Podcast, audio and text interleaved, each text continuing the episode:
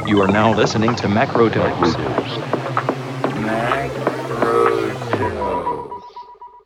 Hello, everyone, and welcome to this episode of Macrodose, your weekly fix of everything economics. My name's Nick Bano, and I'm a writer and barrister specialising in representing homeless people, residential occupiers, and destitute and migrant households. My debut book, Against Landlords How to Solve the Housing Crisis, is set to be published by Verso Books at the end of March this year. Today, I'm going to be presenting an alternative perspective on the housing crisis, one that does away with the usual talk of supply, demand, and financialisation, and instead focuses on the underlying dynamic that is actually responsible for producing property values the relationship between landlords and tenants. As always, a big thank you to those of you who support Macrodose over at patreon.com. If you're enjoying this series of guest episodes and if you have the means, do consider becoming a subscriber today. You can find all the show's latest content over at patreon.com slash macrodose. I'm going to kick us off with a quote.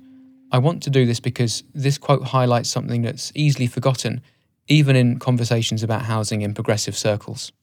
It's from the Labour Party in the 1960s, and it's a statement that, in this day and age, feels surprisingly Marxist for a mainstream politician. It goes like this If some people can make a killing of a million pounds, by an overnight sale of property, someone has to pay for that million pounds. It does not come from nowhere. It is paid for, of course, by the tenants. That was Harold Wilson speaking in Parliament when he was leader of the opposition in 1963. He wasn't the most radical guy and perhaps not the most analytical guy, but he's saying something in mainstream discourse that to us now feels incredibly daring and fresh because so much discussion of the housing crisis these days comes from an understanding of economics that's rooted in the neoclassical school, whether that's on the right or the centre or the ostensible left. The housing crisis tends to be seen entirely as a problem of supply and demand, with the main difference between opposing ends of the political spectrum being merely which sides of the equation is emphasised. If you're on the right, there is a housing shortage, a supply problem if you're on the left, you might agree with this to some extent, but you'll probably place more emphasis on the problem of intense demand, driven by the financialisation of housing. What we don't see so much of is the point that Harold Wilson was making. I suppose you could almost call it a value theory point that the price of housing consists of the money that tenants have to pass over to landlords, irrespective of whether there's any housing shortage, and irrespective of the whims of international finance capital. What I'm keen to put forward today is a slightly different conception of the housing crisis, one that leaves aside questions of supply and demand and tries instead to understand the crisis on its own terms. And I'm going to try and answer three questions. One, why am I trying to shrug off supply and demand arguments? Two, if it's not supply and demand, what is it? And three, what does this mean for the current moment bearing in mind the context of a cost of living crisis. So, on to question one why I reject the premise of supply and demand. The first thing to note is that evidence for a housing shortage is actually very, very slight. If we think about the present housing crisis in Britain, it's been coming onto the boil over the last 20 years or so. And if you look at the data, there's been no sudden decline in the number of homes per household. In fact, the opposite appears to be true government data shows that there is actually a surplus of homes per capita, and more to the point, that surplus has actually been growing over the course of the crisis. That's true even in places like London and the southeast. There's no shortage to speak of. It's very, very difficult indeed when you look at the data to make any sort of case for a housing shortage if you want to explain the last 20 years. When you look at the census data, what's really interesting is that most housing in England and Wales is underoccupied. I'll say that again most homes, by which I mean 70%, are underoccupied, and only about 5% are overcrowded. There's easily enough housing to go around. This is not, as the mainstream discourse would have you think, a difficult exercise in allocating scarce resources. The wealth of our society includes an immense collection of houses those houses are commodities. And the question we have to ask ourselves is how is it that everyone is living in such appalling and ever worsening housing conditions? How is it that no one can afford or find a decent place to live? And how is it that all of this keeps getting so much worse when there exists an adequate amount of housing, both in comparison to other countries and in the context of the UK's own history? What I'm proposing to do today is to try and make good on Harold Wilson's argument that the housing crisis is paid for, of course, by the tenants. Some quick points before I dive in. The most common arguments for the origins of the housing crisis are the mass sell off of social housing under the right to buy and the explosion of buy to let mortgages since the 90s. And it's worth mentioning them quickly. So, the decimation of social housing, yes, it's, it's hugely important, of course. But at the same time, the UK still has nearly double the number of socially rented homes than the OECD average. So, it can't be a complete answer. And on buy to let mortgages, again, a hugely important factor. The number of landlords has increased by more than 2 million during my lifetime, and roughly one in every 21 adults in the UK is now a landlord. But the idea that the increased accessibility of commercial credit is directly responsible for a decrease in the accessibility of housing just doesn't hold up. The extension of credit to more people merely indicates that creditors understand that housing is an inherently worthwhile investment, more than ever under current conditions. It doesn't explain why those conditions exist in the first place. So, greater access to credit and the greater financialisation of housing in general may be more of a catalyst of the crisis than an underlying cause. Right, let's move on to the second of those three questions I posed earlier. If it's not supply and demand, then what is it? It's long been argued, from Karl Marx to Adam Smith, that the price of landed property is a claim upon rental yields. That's true whether you're actually a landlord receiving rents or an owner occupier. And there's a number of reasons for this. Firstly, markets don't distinguish between those two types of buyer. So owner occupiers are competing with landlords who are chasing that rental yield. And second, because if you are an owner occupier, you're essentially buying the right to avoid having to pay rent. So the financial benefit to you is reflected in the price you're willing to pay. So Marx and Smith both claim that the price of land, and therefore housing, consists of a claim upon the rentable value of the land, whether that's actual or notional. All of this reinforces the Harold Wilson idea that it's renters who pay for landowners' profits. If house prices reflect rental yields, then it's renters who pay for the killing that the homeowner makes when they buy and sell property. Marx gets very pissed off about this in Capital Volume 3. He scolds anyone who thinks that high house prices lead to high rents, rather than the other way round. Of course, it's a mistake that mainstream discourse still routinely makes today, 150 years later. We should probably follow his lead and start getting a bit more pissed off about this ourselves. Another thing that Marx says is that housing rents, particularly in cities, are monopoly prices. Academic and author David Harvey has previously presented some quite sophisticated arguments about what exactly Marx means here, but to be honest, I think we can be much more unsophisticated about it and simply define a monopoly as the maximum price that an average landlord is able to extract in the particular circumstances. After all, housing is one, an absolute human need, two, it's basically non reproducible, and three, it can be taken away from us, which means that urban landlords are simply able to withhold access to it unless and until tenants are willing to pay the maximum that is physically achievable under given social conditions. So, landlords don't have to compete. They don't reproduce and undercut each other like other commodity producers. Competition is not how rental and housing prices find their limit. Landlords just have to withhold access to housing until a monopoly price is realised. In other words, the cost of rent is reached by working out what the average renter is able to pay rather than through competition. There was a headline in The Onion the other day that said, Landlord forced to raise rent because he thought of a bigger number.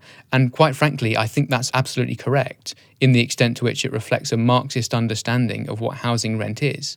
It is the absolute maximum that the class of landlords can demand under a given set of social and economic circumstances without physically killing the class of tenants.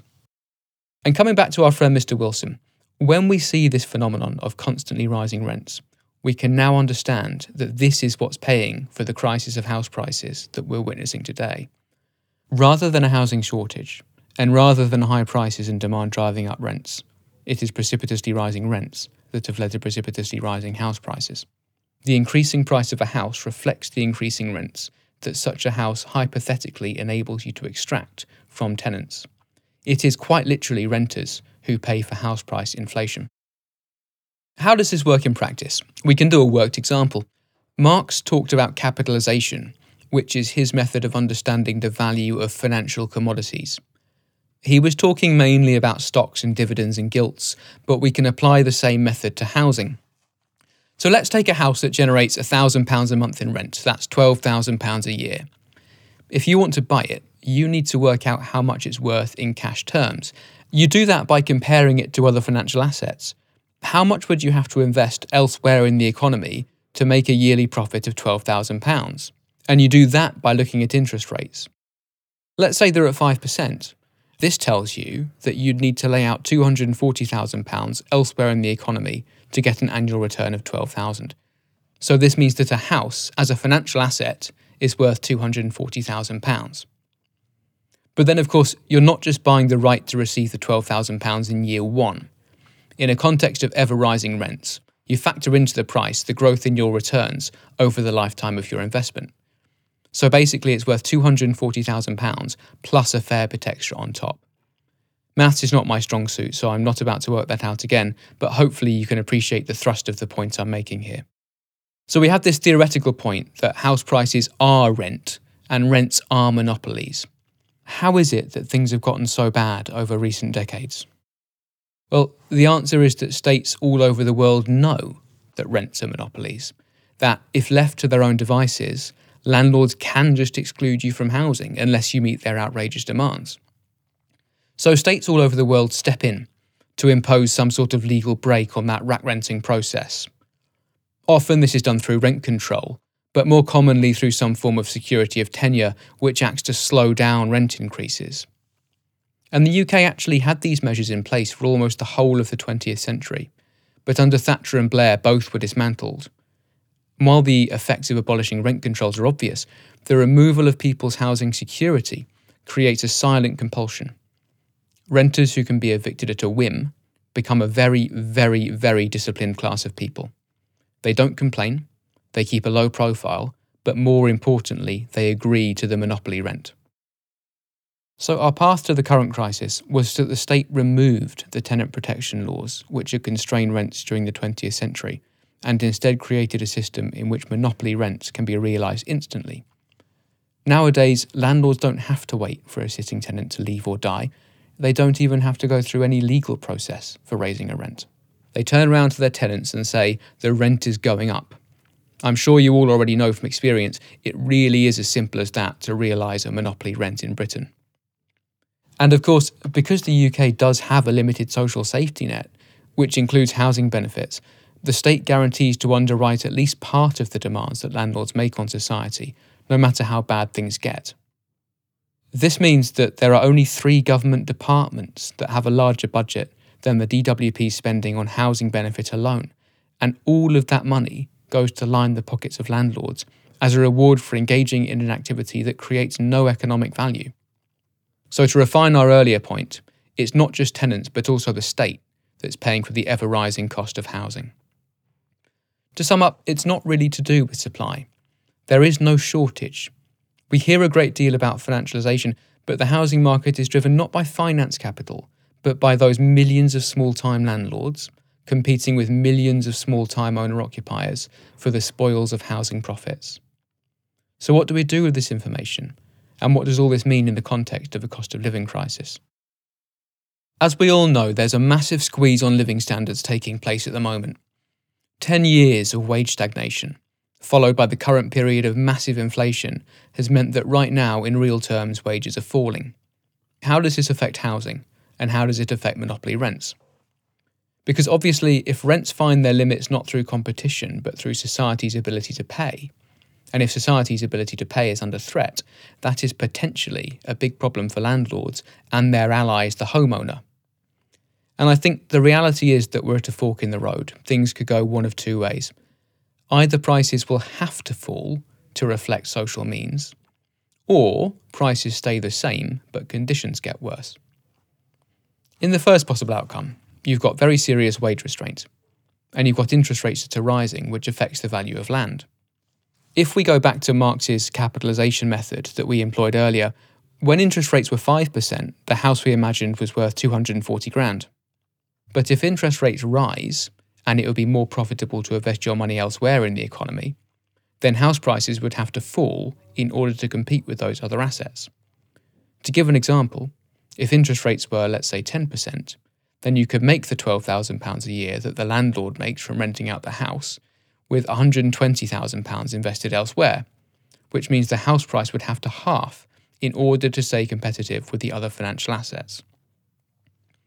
So landlords are not only facing tenants who are less able to constantly meet their demands for rising rents, but also more expensive payments on their own mortgages and an asset that is simply less valuable than it had been before. Now, the average healthy rental yield for a buy to let is 4 to 5%. It's nice if you can get it, but it's not much. It wouldn't take a huge amount for that percentage to disappear or even reverse itself. And this is precisely what happened in the Edwardian era, you had a cost of living crisis, rising interest rates, and landlords found that they couldn't even bear the cost of essential repairs. Their properties were becoming liabilities rather than assets. In fact, the value of housing dropped by 40% over this period. The second possibility is that tenants continue to meet landlords' demands, continue to make payments, but they have to make further sacrifices to their living conditions as a result. I'd recommend Mike Davis's Planet of Slums for a really interesting and terrifying range of possibilities for modern day squalor in rich and poor countries alike. If we look at places like Hong Kong, where the working class is pincered between very expensive real estate and local capital's need for cheap wages, what happened is that the working class has agreed to keep paying the high rents, but has sacrificed their living conditions as a result. 200,000 people live in what have been termed coffin homes. So, out of these two possibilities, it seems that the first is obviously preferable.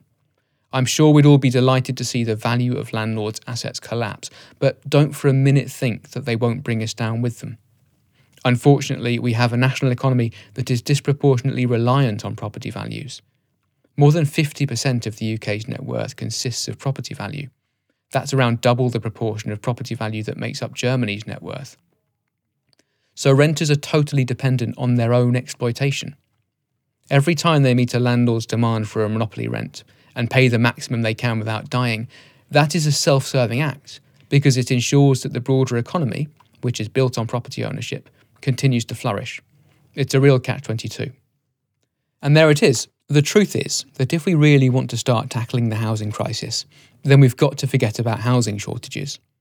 We should start downplaying the role of finance capital, and instead we should follow Harold Wilson, Adam Smith, and Marx himself and say when someone makes a killing from housing, it is paid for by the tenants. It's this relationship between renter and landlord that must be our focus if we want to increase the accessibility of secure housing, if we want to stop the indefinite rise of house prices, if we want to see a more equitable distribution of homes, and if we want to see an end to the housing crisis. Thank you for listening to today's show. Macrodose is a Planet B production. If you enjoyed the show and you'd recommend it to friends, please consider leaving us a rating and review wherever you get your podcasts. You can find all our episodes, including our bonus interview content, on our Patreon at patreon.com slash macrodose.